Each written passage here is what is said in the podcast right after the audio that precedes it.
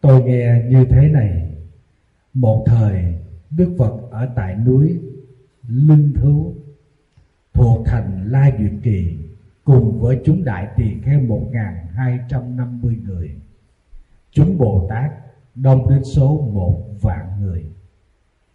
Lúc bấy giờ, ở thành la duyệt có một trưởng giả tên là úc ca.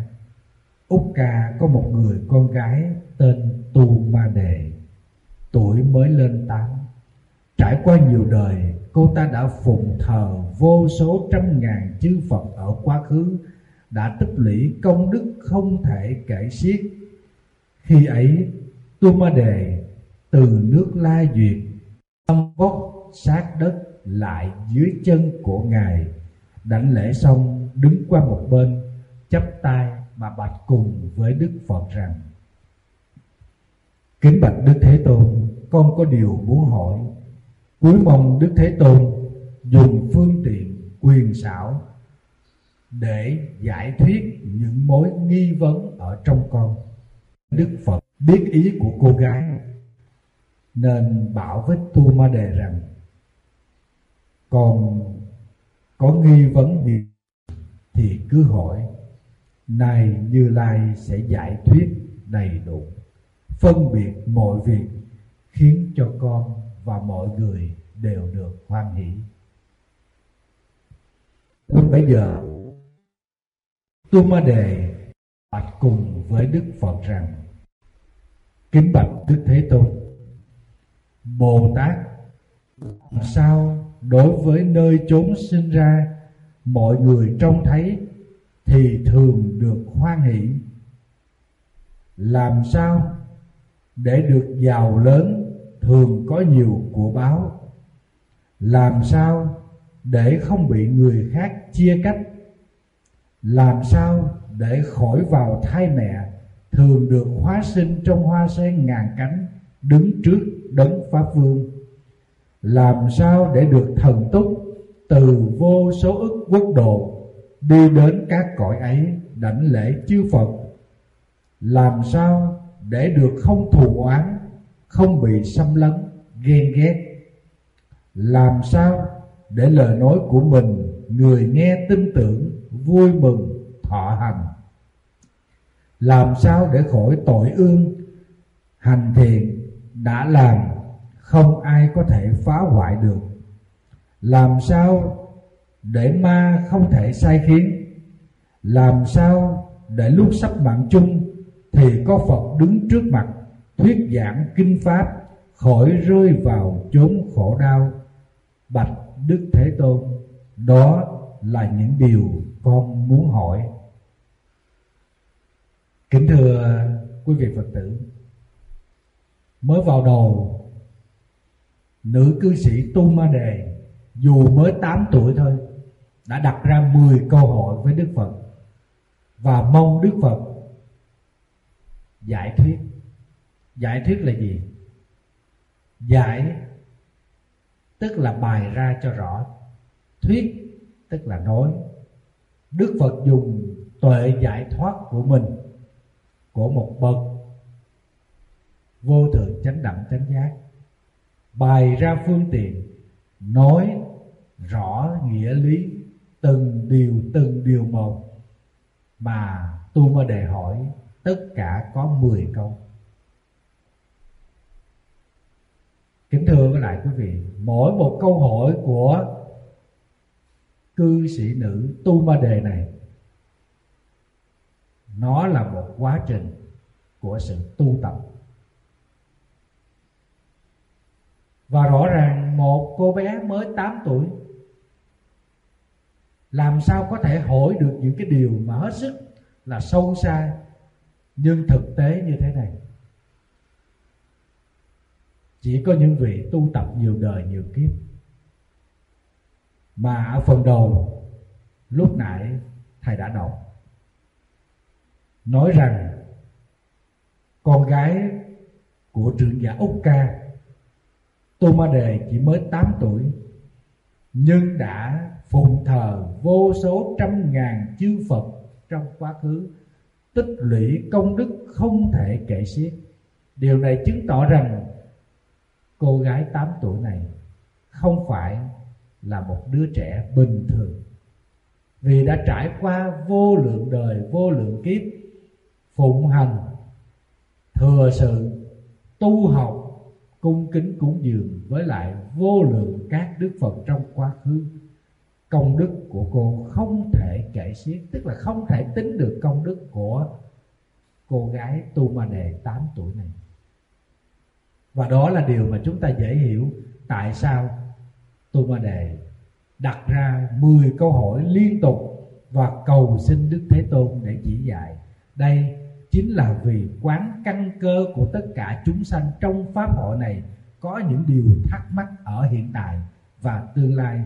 Cho nên tu ma đề đã khẩn cầu đức phật giải thuyết những nghi ngờ của cô qua 10 câu hỏi này.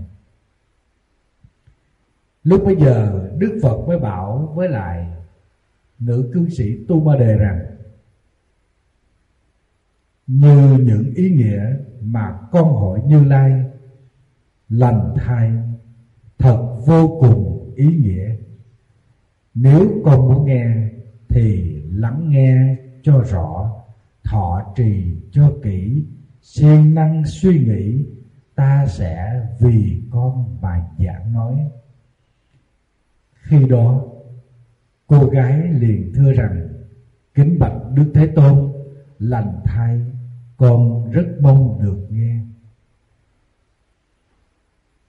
Thưa quý vị, đức thế tôn khen những điều mà tu ma đề hỏi này là những điều vô cùng ý nghĩa, vô cùng tối thượng.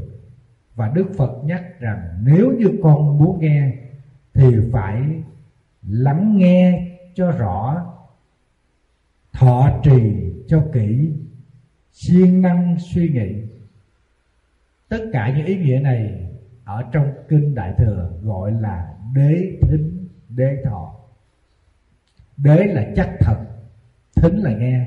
Nghe một cách chắc thật, đế thọ, tức là sau khi đã nghe rồi, tiếp nhận, tư duy và thực hành một cách thật là chắc chắn, cái đó gọi là đế thọ.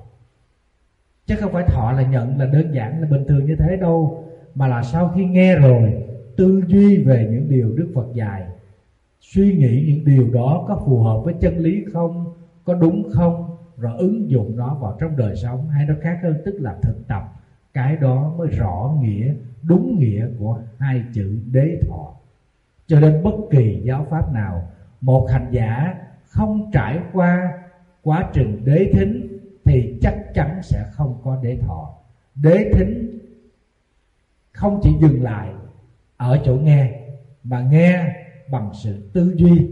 Không phải nghe bằng nhĩ căn không phải nghe bằng lỗ tai, mà nghe bằng sự quan sát ở trong chân tâm của chính hành giả cái đó gọi là đế thính, đế thọ. Nếu một hành giả không có đế thính, không có đế thọ, thì chắc chắn không thể nào có cơ hội để thâm nhập được giáo nghĩa thượng thừa của đức phật chỉ dạy.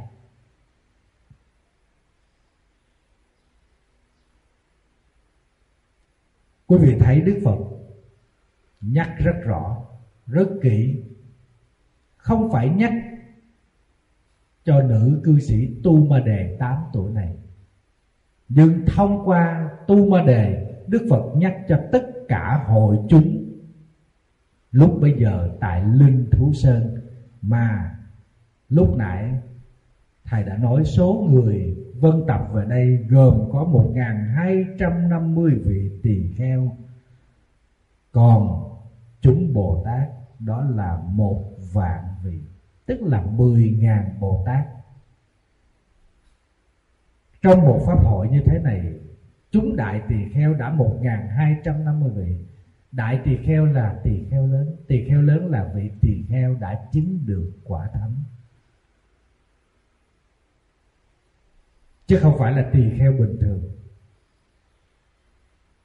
Và có một có mười ngàn vị đại bồ tát. Cho nên đức phật ân cần nhắc nhở tất cả chúng đệ tử thanh văn duyên giác và bồ tát trong pháp hội này phải lắng nghe cho kỹ và thọ trì cho kỹ. Rồi siêng năng suy nghĩ, ta sẽ giảng nói.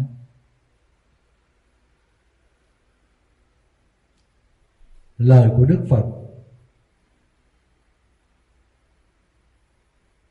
sắp nói ra.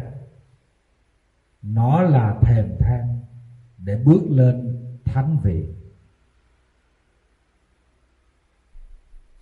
Nó sẽ là những giọt nước thanh lương để tưới mát tươi nhuận đi tâm hồn của chúng ta đã khô cằn sau bao nhiêu chuỗi ngày hơn thua, hận thù, tham chấp.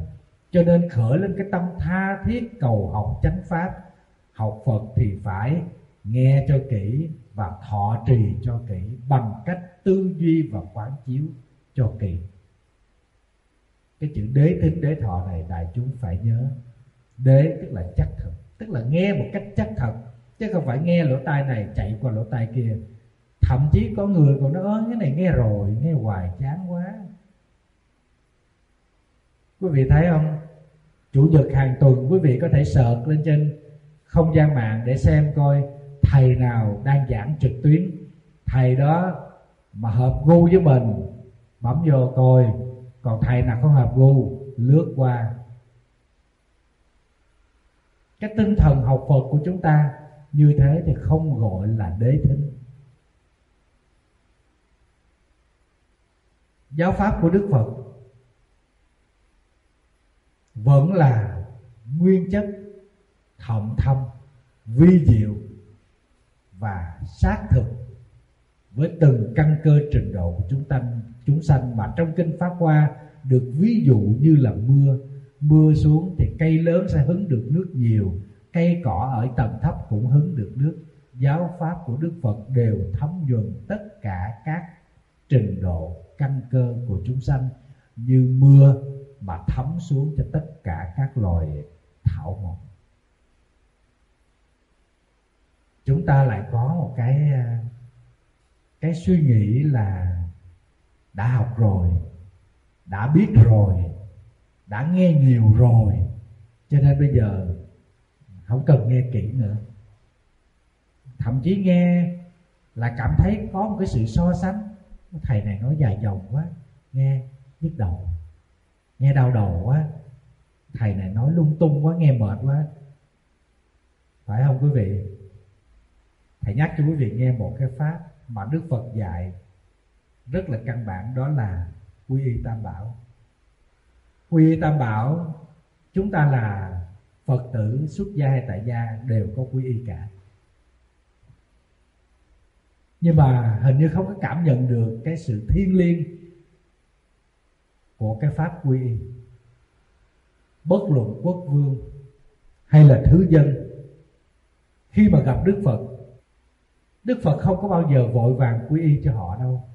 Họ có một cái sự trải nghiệm về sự thay đổi tư duy. Họ có nhận thức về đời sống tu tập. Xin phát nguyện làm đệ tử của đức phật. Lúc bây giờ đức phật mới chính thức quy y cho họ. Và bất kỳ một cái buổi nói chuyện nào của đức phật khi ngài còn tại thế, trong 300 pháp hội, lớn nhỏ đức phật đều cuối cùng là quy y tam bảo cho rất nhiều người và nhắc lại cái pháp quy y.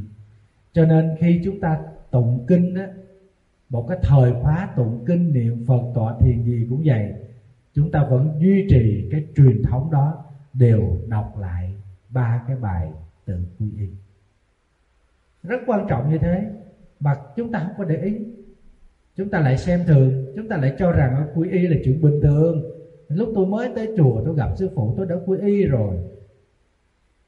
Xin thưa với lại quy y, tất cả các vị quy y là điều mà phải cần nhắc nhở chúng ta mỗi ngày. Để chúng ta không xa rời tam bảo. Chúng ta quay về, chúng ta nương tựa tam bảo nơi tự tâm của mình, để chúng ta có một đời sống an tịnh rằng con nói những gì nó phù hợp với lời đức phật nói. Nó phù hợp với giáo pháp của đức phật và nó phù hợp với nếp sống thanh tịnh hòa hợp của tăng già. Con làm gì, con suy nghĩ gì cũng lấy ánh sáng của tam bảo làm cái sự sôi rồi. Thì chắc chắn mình sẽ không nói bậy. Mình không làm bậy, mình không nghĩ bậy. Quý vị cứ suy nghĩ lại có tại sao chúng ta lại nặng lời với người khác là tại vì mình xa rời tam bảo. Mình rời khỏi phật pháp tăng cho nên mình có thể chửi người khác mà mình không biết mắc cỡ. Trong khi người khác im lặng mình vẫn cứ rã rã mình chửi người khác. Người có học thức người có văn hóa người ta không cần cãi lại mình khi thấy mình hồ đồ khi thấy mình dùng những ngôn từ mà nó nó, nó, nó, nó, nó kém văn hóa như thế. Người người có trình độ người ta không cãi lại người ta không nói lại. Vì người ta nói lại thì người ta cũng sẽ giống như mình.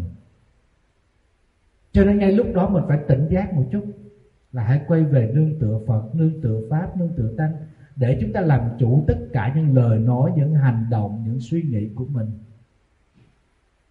Khi chúng ta nói dối, có nghĩa rằng chúng ta đang xa rời tam bảo. Đây là thối thường. Thầy nghĩ rằng ai cũng đã có hơn một lần nói dối. Chính bản thân thầy cũng vậy thôi. Tuy rằng mình nói dối không có làm gây hại cho ai.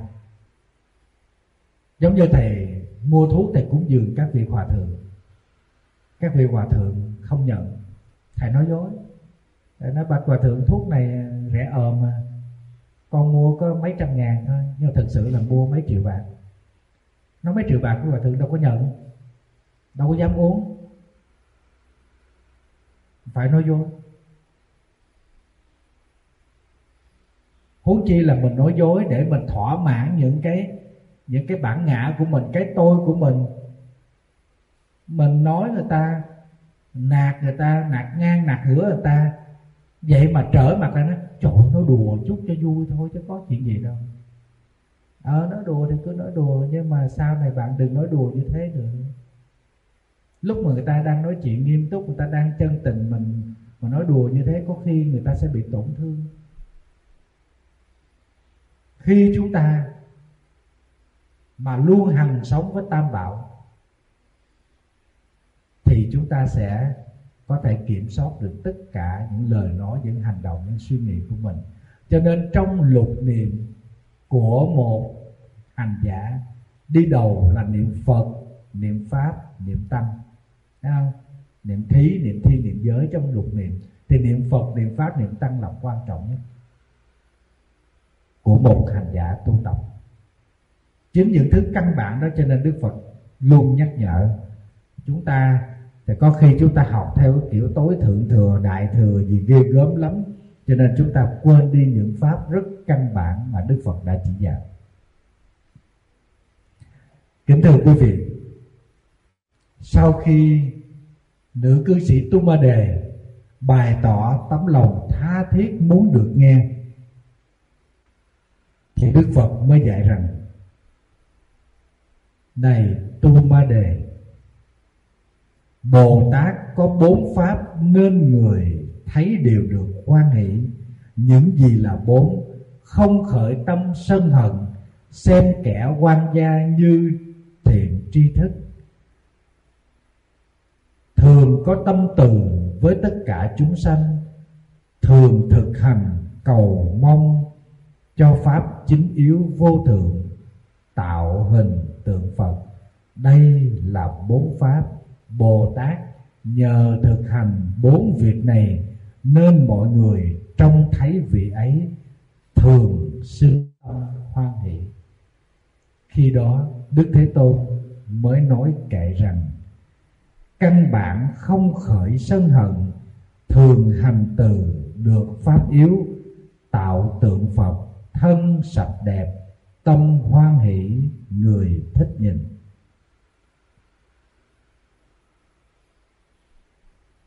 Ở câu hỏi thứ nhất này, đức phật đưa ra bốn nguyên nhân mà một bồ tát thực tập tu hành sẽ được một cái kết quả, đó là người khác nhìn thấy thường sanh tâm hoan hỷ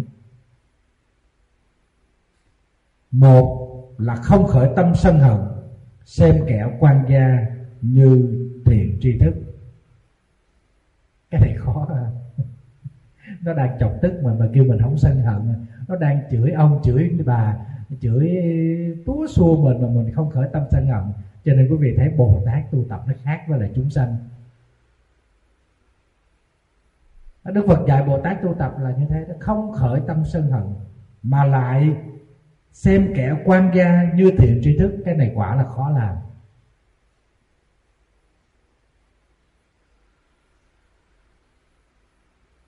Có nhiều người có tâm sân hận. Nhiều khi họ không nói, Nhưng mà họ dùng cái ánh mắt. Nhiều khi họ dùng cái thái độ. Nhiều khi họ không nói mà họ viết. Viết lên trên mạng cho cả thế giới đọc. Bây giờ nó có nhiều cách để biểu thị sân hận như thế. Cho nên chúng ta thấy công nghệ có khi nó hỗ trợ cho chúng ta rất là nhiều tiện ích trong cuộc sống nhưng có khi nó cũng thay lời muốn nói. Chúng ta chỉ cần gửi một cái biểu tượng nào đó người ta nhìn vào ta thấy ở à, cái người này đang bày tỏ sự yêu thương với mình nhưng người này cũng đang đang đang bày tỏ cái sự phẫn nộ đối với mình. Chỉ cần một cái biểu tượng nào thôi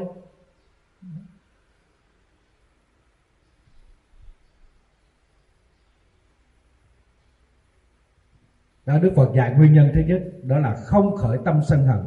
Xem kẻ quan gia như thiện tri thức. Này, khó lắm. Thấy mình tránh cho nó yên, mình né cho rồi.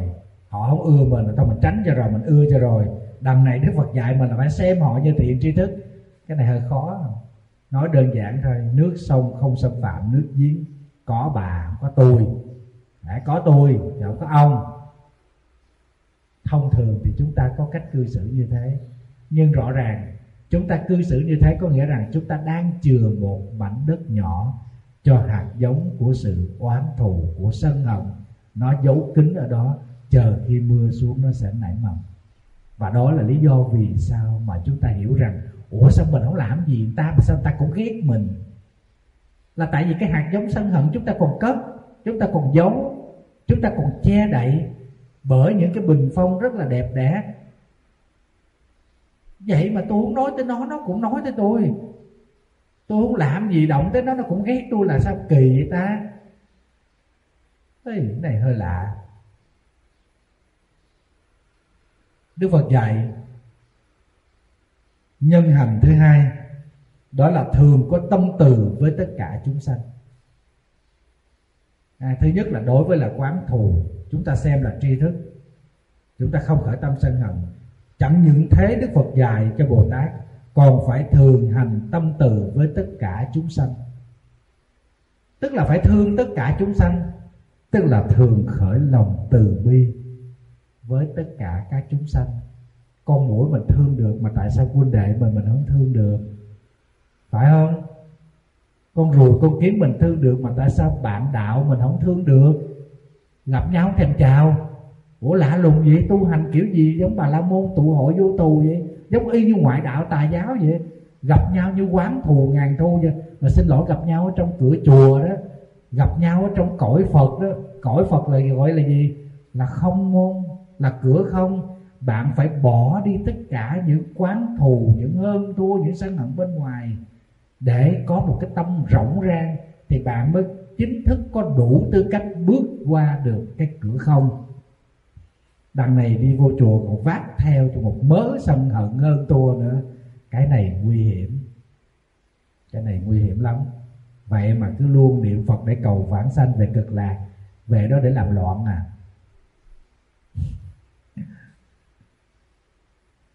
Bữa nay thầy phải cười. Quý vị nói sư phụ giảng 15 kỳ. Trực tuyến rồi thấy cười có mấy lần. Bữa nào để cười để nhìn có nét cười, có còn trở lại thời xuân xanh nữa không? Chứ hôm nay tàn quá. Đức phật dạy nguyên nhân thứ ba, mà một bồ tát thực tập, người khác thấy sẽ sanh tâm hoan hỷ. Đó là thường thực hành và cầu pháp chính yếu vô thượng. Quý vị thấy không? Bồ tát đó, đức phật còn dạy là phải thường thực hành và khẩn cầu pháp chính yếu. Pháp chính yếu là pháp gì? Rồi pháp không chính yếu là pháp gì?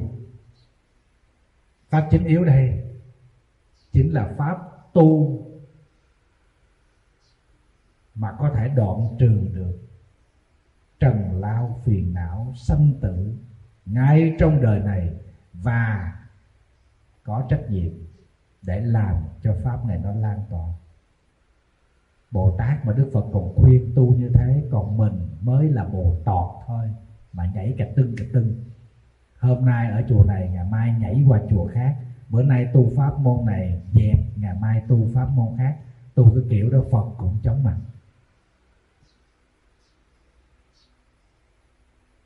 Một bồ tát phải thường thực hành và mong cầu pháp chính yếu vô thượng. Pháp chính yếu vô thượng tức là pháp tối thượng của đức phật dạy. Là hướng tới cái sự sanh tử để cầu giải thoát ra khỏi sanh tử.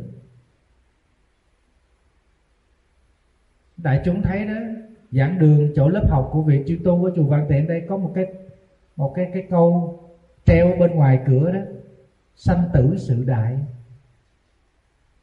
Việc lớn của người học Phật đó là sanh tử. Không có việc chi cả. Và tất cả các pháp tu thức khuya dậy sớm tọa thiền bái sám niệm phật tụng kinh vân vân. Chỉ nhằm một mục đích duy nhất đó là giải quyết chuyện sanh tử. Chứ không vì một việc, việc gì khác hết học phật cũng để nhằm giải quyết sanh tử. Tu phật cũng để nhằm giải quyết sanh tử. Và cuối cùng mục đích của chúng ta là thành phật để chấm dứt sanh tử. Và cái pháp hành đó phải được ứng dụng một cách bàn bạc trong cuộc sống của chúng ta. Ví dụ như ngồi nhặt rau, chúng ta cũng phải niệm phật. Đi quét rác, chúng ta cũng niệm phật. Lao sàn chánh điện, chúng ta cũng niệm phật. Tất cả sinh hoạt mỗi ngày của chúng ta, trong bốn quay nghi đi đứng ngồi nằm, chúng ta không rời phật, không rời pháp, không rời tăng. Đó chính là pháp chính yếu vô thượng. Khi tâm của chúng ta lúc nào cũng an trú trong phật, trong pháp, trong tăng, tức là chúng ta hằng sáng sâu ở trong tự tâm, tự tánh của mình. Cho nên không sanh phiền não. Đó là lời của lục tổ huệ năng. Khi là một anh cư sĩ tới đất hoàng mai xin học đạo với ngũ tổ hoàng nhẫn. Khi mà ngũ tổ hoàng nhẫn gọi ngài huệ năng là mau xuống bếp, giả gạo để làm phước điền. Ngài huệ năng nói ngay, bạch hòa thượng, tự tâm tự tánh vốn hay sanh phước điền, chẳng hay hòa thượng dạy con làm phước điền gì nữa kính thưa quý vị, câu nói này có nghĩa rằng nơi chân tâm thanh tịnh của chúng ta có đầy đủ những công năng mà kinh thủ lăng nghiêm gọi là tịnh minh, tức là thanh tịnh và sáng suốt, tròn đầy. Đó là phước điền thì khi chúng ta hằng niệm phật hằng niệm pháp hằng niệm tăng tăng, tâm của chúng ta không rời chánh pháp như thế, có nghĩa rằng nơi đó chúng ta hằng có cái sự sáng sôi của tuệ giác. Khi chúng ta có tuệ giác chiếu sáng thì lập tức tất cả những việc làm của chúng ta đều hướng về chánh đạo. Cho nên người học phật, người ta không có rời khỏi tất cả những cái pháp hành của mình. Nguyên nhân thứ tư đức phật dạy mà khiến cho người khác nhìn thấy mình là sanh tâm hoan hỷ, đó là tạo hình tượng phật. Tạo hình tượng phật có hai cách. Một là chúng ta tạo bằng sự, hai là bằng lý. Bằng sự là gì? Bằng sự tức là chúng ta có thể tô vẽ đắp tượng hoặc giả là chúng ta bỏ tịnh tài ra, chúng ta thỉnh tượng phật về, chúng ta cúng dường, chúng ta bố thí, chúng ta trao tặng cho người khác thứ hai về lý, tức là tâm chúng ta luôn quán tưởng về phật. Nếu người thực hành pháp môn niệm phật, thì cái này gọi là quán tướng niệm phật. Tức là niệm phật bằng cách chúng ta luôn nghĩ về, quán về cái hình ảnh của đức phật. Từ đó chúng ta mới có cơ hội được an trú vào trong chất Phật thuần tịnh ở tự tâm của chúng ta, cái đó gọi là thật tướng niệm Phật.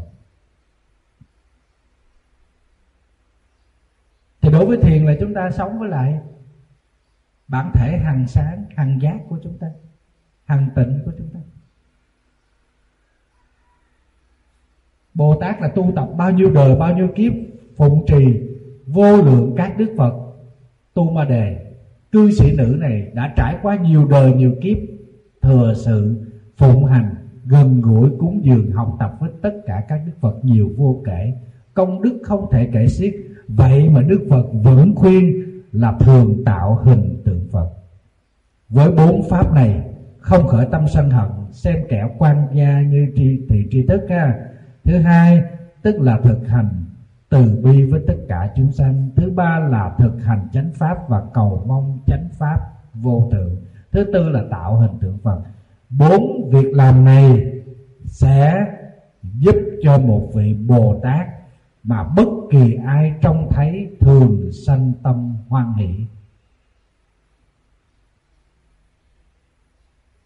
Đức phật bảo tiếp, này tu ma đề, lại nữa, bồ tát có bốn pháp được giàu có lớn. Những gì là bốn? Một là bố thí đúng lúc. Hai là cho xong càng thêm vui. Ba là sau khi cho không hối hận, bốn là đã cho không cần báo đáp. Đây là bốn pháp, bồ tát nhờ bốn pháp này nên được giàu có lớn, thường có nhiều của cải. Khi đó, đức phật nói kể rằng, đúng thời thí không hối tiếc, vui lòng cho không mong cầu, khi bố thí có trí tuệ dù ở đâu thường giàu có. Kính thưa các vị phật tử, với câu hỏi thứ hai của nữ cư sĩ tu ma đề, đức phật dạy một bồ tát muốn giàu có lớn, phải thực hành bốn pháp như sau. Đây là gọi là giàu có lớn chứ không phải giàu có nhỏ, không phải giàu có vừa vừa đó, không phải giàu có mà mình cân đếm được mình tính được mình đo được. Giàu có lớn ở đây là không tính được không đếm được không đo được. Cho dù hột sòn mà có đông bằng rổ thì cũng đếm được cũng đông được. Không? Hãy mà bạn có rổ thì tôi cũng có thúng. À, xin lỗi tôi có cả bồ nữa kìa. Cái này là nổ nổ banh nhà luôn. Giàu có lớn của đức phật dạy cho nữ cư sĩ tu ma đề là dạy cho bồ tát. Lớn ở chỗ gì? Lớn ở chỗ không thấy mình làm, không thấy cái mình có. Hễ thấy có cái mình có thì nó còn giới hạn. Hễ thấy có cái mình làm thì nó còn bị bị hạn cuộc. Cho nên đức phật dạy ở đây rặt một nghĩa về bố thí, đó là bố thí ba la mật. Một trong sáu hạnh cao cả tuyệt đỉnh của một bồ tát, bất kỳ ở cảnh giới nào, trong quốc độ nào, hoàn cảnh nào, đều phải thực hành sáu pháp ba la mật. Một trong sáu pháp đó là bố thí ba la mật. Thuật ngữ phật giáo gọi là đàn ba la mật, tức là bố thí đạt tới đỉnh cao nhất, đến bờ kia. Đức phật dạy, thứ nhất, đó là bố thí đúng lúc bố thí đúng lúc, tức là bố thí nhằm cái lúc người ta đói, mình cho chứ người ta người ta thừa thải, mình cho làm gì? Phải bố thí đúng lúc. Chẳng những bố thí đúng lúc, mà còn khuyến khích người khác bố thí, còn tùy hỷ với người khác bố thí. Đằng này người ta đối gần chết không cho, mà người khác đi bố thí mà còn lại kiếm chuyện chửi người ta, chặn người ta lại không cho người ta bố thí hoặc giả là là người khác bố thí thì mình lại lại bàn ra, hủi, cho làm chi? Họ đầy đủ rồi cho làm chi? Cho nên bố thí đúng lúc rất là quan trọng. Ông bà mình có một cái câu rất là hay, một nắm khi đói bằng một gói khi no. Khi người ta đói đó, bạn tới bạn cho chỉ là một nắm xôi thôi, một nắm cơm vắt thôi nó giá trị hơn cả một cái bàn tiền khi người ta đang ngon đây là một cái sự so sánh, một nắm tức là ít lắm. Mình đói mà cho mình có một nắm là một vắt nhỏ như thế này thì đâu có thấm tháp gì. Nhưng thực sự cũng giúp cho chúng ta vượt qua được cái cơn đói khác còn lúc chúng ta no đủ rồi, ê chề thì mâm tiệc này kia cái nọ, đâu có giá trị gì nữa. Cho nên bồ tát phải quan sát để bố thí đúng lúc. Bố thí đúng lúc, có nghĩa rằng chúng ta đang giúp họ vượt qua được những khổ đau của cuộc đời. Cái bố thí đúng lúc này rất là quan trọng, gọi là hợp thời. Khi mà chúng ta bố thí người, giúp đỡ cho người mà đúng lúc, thì cái giá trị về đạo đức về sự an lạc, nó sẽ lan tỏa nhanh chóng. Thứ hai, bồ tát cho xong càng thêm vui. Bồ tát khác mình. Bồ tát bố thí xong rất là vui vẻ. Mình bố thí xong mình còn theo dõi. Coi nó có lấy gạo của mình cho đem bán đánh số đề không? Mình khác với bồ tát. Có lần thầy kể quý vị nghe đó thầy đi về miền tây đi bố thí đấy cho thì có một chị phật tử đi chung đoàn đó là chỉ à, chỉ nghe đi đi bố thí thì chị cũng tháp tùng chị đi. Chị đi thì chỉ đem theo một ít tiền. Bữa đó là phát cho 200 phần quà nhưng mà chỉ đem theo thì à, à không có đủ cái số để cho 200 phần. Thì chỉ nói là à, chỉ cầm 10 triệu chỉ cho chỉ cho một người sẽ là 200 ngàn. Chỉ thấy ai mà khổ thì chỉ cho. Thì thật là khó xử. Thầy nó cho thì cứ cho đều hết cả cứ cho người à, năm ngàn mười ngàn thì cho đều hết. Thầy chị không chịu chứ nó thôi con thấy có nhiều người khổ lắm con cho cho cho cho giúp cho người ta luôn. Thầy nói là thôi muốn cho thì cứ cho. Thầy chỉ đứng kế bên này khi phát đi ra thì có một cái cô đó cổ vô cổ nhận quà xong ra, chị không cho. Chị không cho. Thì cái chị đó chị nói, trời, em nghèo lắm, sao chị không cho em? Chị mới nói, bà mà nghèo cái gì? Rồi bà sơn móng tay đỏ chét, bà cắt tóc xì tôm rồi bà nghèo cái gì? Thì cái chị đó chị nói, trời, em đi cấy lúa mướn, móng tay em đóng phèn, em mua chai nước sơn thì có hai ngàn em sơn lại cho nó đỡ dơ. Mà nhất định không cho là không, nghe quý vị. Cái tới khi cái chị kia chỉ quay lưng ra thì xin lỗi quý vị phía sau là có hai cái miếng giải rách mà giá là mà nó còn lủng lỗ. Cái chị mới chạy theo chứ đó xin lỗi xin lỗi xin lỗi, tôi thấy hai cái tivi của bà rồi. Tức là mà sang hai cái lỗ đó bà so sánh giống như hai cái tivi vậy đó. Bà nói, tôi thấy rồi, cái chị cho chị cho luôn 500 mà chị xin lỗi vô cùng. Lên xe, thầy chì chiếc thầy nói, con thấy chưa? Thấy nó còn chưa thiệt nữa. Con thấy người ta giàu mà chưa thiệt, người ta giàu, con thấy chưa? Nó tới khi người ta quay lại thấy hai cái tivi đó mới biết người ta nghèo. Quý vị thấy, chúng ta có nhiều cách để mà thỏa mãn cái cái cái cái tâm xét nét, cái phán xét của mình. Chính thầy cũng có. Có nhiều lần đi cứu trợ xong, quý vị biết có nhiều người đi tới, họ không có phiếu. Mà quà thì mình đã có số lượng thì phối hợp với lại mặt trận tại địa phương phát phiếu thì mình đâu có biết. Ở tại địa phương người ta phát thôi. Mình đâu có biết cái người dân địa phương mình ở xa mà ra miền trung mình cho mình, mình đâu có biết. Thì có rất là nhiều người không có phiếu tới. Thấy tội nghiệp thì quy động người ở trong đoàn đó gom tiền lại cho. Thầy thấy có cái anh đó tội nghiệp là bằng cái áo mà đứt hết và gài được có một cái nút thôi. Mà trời ngoài miền trung mà quý vị biết nó lạnh. Cái mùa mà gần tết nó lạnh ghê lắm thầy thấy tội nghiệp quá đi. Thầy nói với một cái anh phật tử ở trong đoàn đã cởi cái áo ra cho ảnh. Cho ảnh xong thầy mới cho thêm ảnh 500 ngàn. Lập tức có cái bà già đứng kế bên. Ông thầy giàu quá ha, cho nó đi. Nó mua rượu nó uống đó.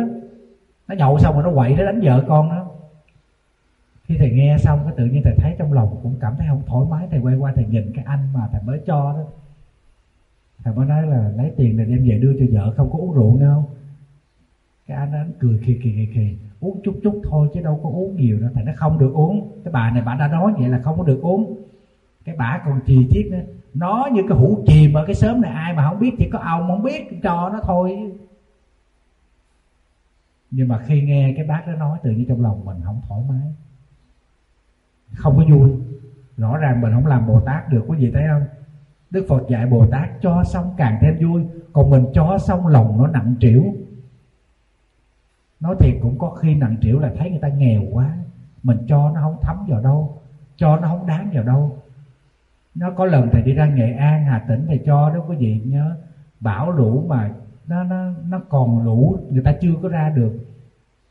Đi vô những căn nhà mà có người chết đó cho người ta 5 triệu để người ta làm đám tang thiệt tình thấy cũng không đáng, nhà trôi hết, người chết.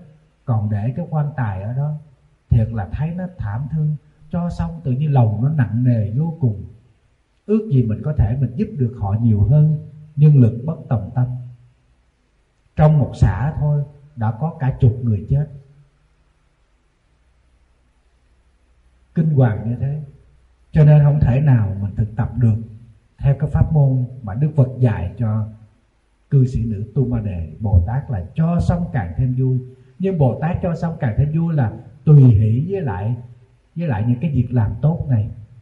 Và trong lòng lúc nào cũng muốn làm nữa, làm thêm nữa, và khuyến khích người khác làm. Cái đó gọi là cho xong càng thêm vui. Thứ ba là sau khi cho không hối hận, bồ tát rõ ràng là cho không, xong không hối hận. Còn mình là thỉnh thoảng mình vẫn hối hận vì mình cảm thấy cho không đúng đối tượng. Cái này thầy có nha quý vị. Có một vài lần thầy đi phát quà thầy tặng quà. Những người mà đi mà thấy có tật hoặc là đi sọc xịt hoặc là đi bận đồ tả tơi tới thầy thầy vui lắm. Nhưng mà thầy thấy có người đeo vàng đi tới nhận quà tự nhiên thầy không vui. Không vui ra mặt khi hỏi ra thì biết là cái đối tượng đó là là già bệnh nằm một chỗ, cho nên nhờ cái cô ở hàng xóm đi nhận giùm khi biết ra được sự thật như thế, tự nhiên thầy cảm thấy mình, đúng là mình là chúng sanh. Mình tầm thường quá. Mình đi cho, có người tới nhận là quý rồi. Nếu không có ai tới nhận thì cái công hạnh cho của mình đâu có viên mãn, đâu có tròn đầy cho nên người ta tới nhận có nghĩa rằng người ta đang giúp cho mình được tròn đầy cái hạnh nguyện cho. Nếu mình cho mà không có ai tới nhận, xin lỗi. Vô nghĩa. Mình làm phách mình nói này nói kia khiến cho người ta tổn thương mình cho người ta đâu có lấy. Của cho đâu bằng cách cho. Có lần thầy đi ra miền trung, thầy tặng quà có một vị phật tử trong đoàn khó tính lắm quý vị. Đồng ý là xa xôi cách trở xe chở hàng từ trong này đi ra mà miền trung mà quý vị biết mười mấy năm trước mà chở một lần là chở mấy xe tải hàng đi ra đó cho. Thầy nhớ có lần đi vô cái vùng sâu lắm ở quảng nam đi cho. Thì à, có nhiều con nít nó tới nhận rồi có nhiều người cũng không tới nhận được. Còn lại, tức là phát 100 phần mà còn lại khoảng ba chục phần vậy đó. Thì các vị ờ, chính quyền ở địa phương đó mới mới mới bàn với lại đoàn là xin phép xã sẽ nhận cái phần này để rồi trao lại sao cho bà con. Họ nói là bà con ở nông thôn khó khăn, đi làm thuê làm mướn cho nên cũng không có dám nghĩ nghĩ là người ta sẽ đuổi việc, người ta không có không có hứa bướng nữa thì làm sao có họ có công ăn chuyện làm. Cho nên là họ mới để cho cháu nội, cháu ngoại đi nhận hoặc cho con cái đi nhận. Thì một vị phật tử khó tánh tới mức là không. Tôi đi từ sài gòn ra đây, cả ngàn cây số được, mà mấy ông, mấy bà ở đây đi chỉ có một, hai cây số mà không đi được. Không lấy, tôi bỏ xe, tôi chở đi chỗ khác cho. Thầy nghe, thầy thấy hơi hơi căng. Thầy mới bàn với thầy hạnh bảo, thầy nói, thầy nên cho người ta đi. Tại vì mình tới đây mình để cho. Thì bằng mọi cách miễn sao trao tới tay của người nhận, thì mình làm xong việc. Chứ mình đi kể công, kể trạng vậy thôi nó còn cái phước báo, còn công đức gì nữa. Thì lúc bấy giờ, thầy với thầy bảo bàn xong thì mới nói, với lại mấy vị phật tử trong đoàn đó nói, thôi cho người ta đi, tại vì bây giờ mình chở đi tới chỗ khác là cũng như vậy thôi cũng có một số người sẽ không tới nhận vì lý do bệnh nè, vì lý do đi làm mướn, làm thuê nè, hoặc giả là nước còn dân cao, họ ở trong những cái bản làng xa, họ đi đâu tới. Có lần thì đi lên đất nông, quý vị biết, người ta đi bộ hai chục cây số để tới nhận quà của mình. Tự nhiên thấy thương vô cùng. Đi bộ nha, đi bộ hai chục cây số. Không phải là đi xe đạp nữa, đi bộ đó. Cho nên chúng ta cần có sự thông cảm. Với lại cho nó nhẹ xe. Chứ bây giờ mà chở đi rồi chở về nữa lỡ xe nó hư rồi làm sao? Nói dữ lắm cái vị phật tử đó mới đồng ý. Mà vẫn còn cằn nhằn thầy dễ quá thầy dễ quá ờ, ở, đây người ta xem thường cho nên người ta không cần mình đem tới. Nói chuyện cái chuyện của người ta. Mình đem tới cho chuyện của mình. Đó. Mình cho rồi mình không hối hận gì hết á nhưng mà sự thật là khó đó nha quý vị. Rất là khó. Thứ tư là đã cho không cầu báo đáp. Đức phật dạy nữ cư sĩ tu ma đề, đã cho không cầu báo đáp bất kỳ một điều gì.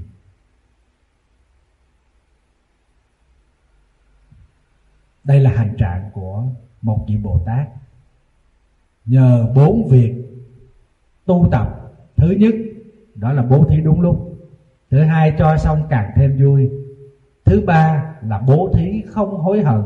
Và thứ tư, đó là bố thí không cần báo đáp. Nếu một bồ tát mà thực tập bốn điều này trong pháp hành bố thí, thì sẽ trở thành người giàu có lớn. Giàu có lớn đây được xây dựng trên nền tảng bố thí ba la mật thi ân bất cầu báo. Bố thí mà không thấy mình đang bố thí không thấy có người đang nhận ơn huệ của mình cũng không thấy có quà của mình đem đến trao cho người ta. Cho nên bồ tát không cần phải gặp lại người đó để nói câu cảm ơn hay đền ơn đáp nghĩa hay cái gì hết. Đây là pháp hành tối thắng của một bồ tát thực hành pháp bố thí. Kính thưa quý vị phật tử khi uh, đọc cái đoạn kinh này thì thầy có thắc mắc là tại sao mà nữ cư sĩ tu ma đề được mệnh danh là một bồ tát? Mà tại lại, tại làm sao lại muốn có giàu có lớn? Nhưng rõ ràng khi nghe đức phật chỉ dạy, chúng ta mới thấy được rằng đây là đức phật chỉ dạy cho bồ tát tại gia tu tập bồ tát tại gia tu tập. Thì bồ tát tại gia, cái con đường mà công hạnh viên mãn nhanh nhất đó chính là bố thí. Và bố thí tài vật. Giúp đỡ người khác về cuộc sống, về phương tiện vật chất. Thì người tại gia làm tốt việc này. Và người tại gia ai cũng muốn mình có một đời sống tương đối, đầy đủ, không thiếu thốn. Nhưng mà người tu tập người ta cảm thấy đầy đủ thì ở hoàn cảnh nào người ta cũng sẽ cảm thấy thoải mái. Và ngược lại, mà người không biết đủ thì xin thưa, đất cò bay thẳng cánh hay bò cò bay gãy cánh đi chăng nữa cũng thấy thiếu. Thì người học phật ở tại gia, đặc biệt những cư sĩ phật tử mà phát hạnh phát nguyện tu theo công hạnh của bồ tát, bố thí đó là con đường đầu tiên bố thí không cần người ta, đền đáp, không cần người ta nhớ ơn mình, không cần người ta người ta phải phải phải tôn vinh mình, tung hê mình. Có bao nhiêu người ta âm thầm ta làm từ thiện, mà người ta có đăng tin, đăng báo, đăng đài gì đâu. Trời ơi, còn mình không có làm cái gì hết mà nổ banh xác luôn. Thấy người ta làm nhào nhào nhào nhào vô chụp hình, đăng lên khoe. Ngộ ghê vậy đó cướp công của người khác. Trong khi có rất nhiều người tu tốt, hướng dẫn phật tử bố thí ba la mật theo tinh thần của đức phật dạy cho bồ tát, nữ cư sĩ tu ma đề này. Và đức phật biết trong giới xuất gia, giới tại gia đệ tử của mình, tu tập sẽ có người vướng kẹt vào hình thức bố thí. Và Đức Phật chỉ dạy cách bố thí ba la mật, đó là bốn phương thức bố thí đúng lúc cho xong thì lòng rất vui vẻ, tâm không hối hận và không cầu báo đáp gì. Đó là người gieo cái nhân mà khi người khác gặp chúng ta vui vẻ và đặc biệt đó là được giàu có lớn.